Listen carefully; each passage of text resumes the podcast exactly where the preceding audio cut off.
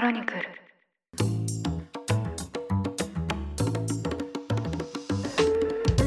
おはようございます。3月3日木曜日ニュースコネクトあなたと経済をつなぐ5分間パーソナリティの野村貴文です。この番組では1日1つ5分間で世界のメガトレンドがわかるニュースを解説していきます。朝の支度や散歩通勤家事の時間などにお聞きいただけると嬉しいです。さて昨晩のウクライナ非常事態庁の発表によりますとウクライナではこれまでロシアによる軍事侵攻で民間人2000人以上が死亡したと発表しました。この数字には軍隊に従事する人の数は含まれてなくてですね実際の死者数はさらに多くなります。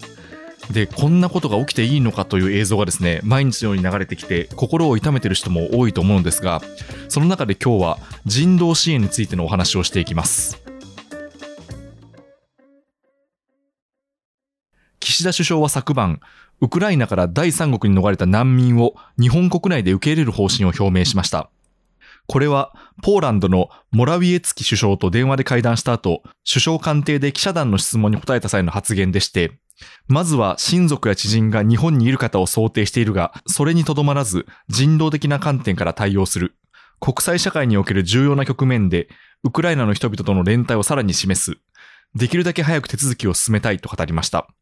この受け入れについては、現在コロナ対策で日本が設けている1日あたりの入国者数の上限と別枠で入国させる考えも示しました。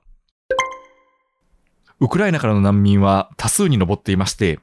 UNHCR 国連難民コート弁務官事務所のグランディ難民コート弁務官は、おととい1日の記者会見で、ウクライナから国外に避難した人の数は67万7千人に上ったと明らかにしました。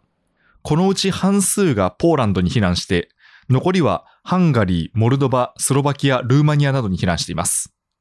で、ヨーロッパでは2015年に内戦が続く中東のシリアから多くの難民が逃れてきまして、その数はおよそ200万人と推定されていますが、UNHCR はこのままではそれを上回る今世紀最大の危機となる恐れがあるとしています。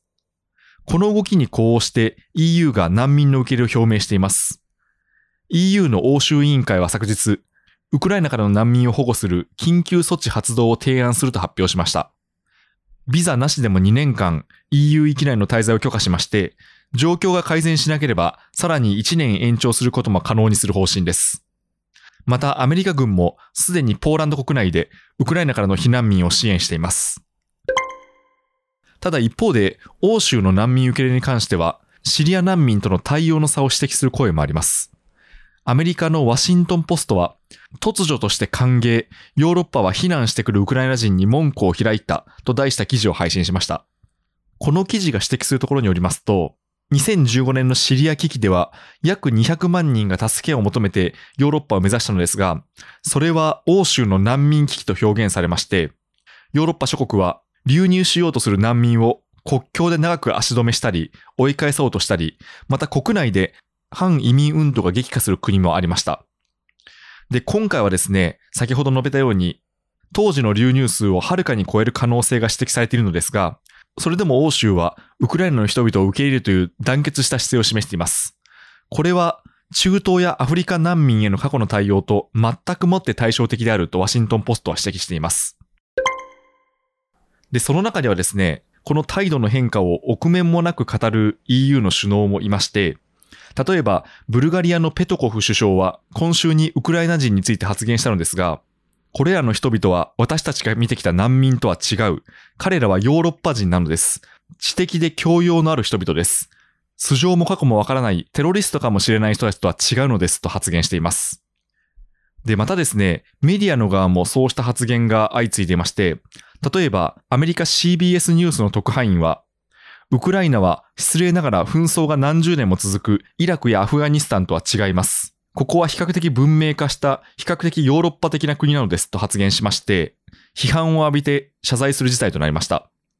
また、イギリス ITB ニュースの特派員も、ここは第三世界の途上国ではありません。ヨーロッパなのですと発言しています。雑誌のクーリエジャポンは、これらの現象を戦争報道に潜むカジュアルなレイシズムと批判しています。まあ、おそらくですね、この姿勢は今後の歴史的検証の中で評価されなくてはならないことだと思います。ただ、現在はですね、まずは人命を救助することが最優先だと思いますので、ウクライナ国民の方々が一人でも多く安全な場所に避難できることを願います。ニュースコネクト、お相手は野村貴文でした。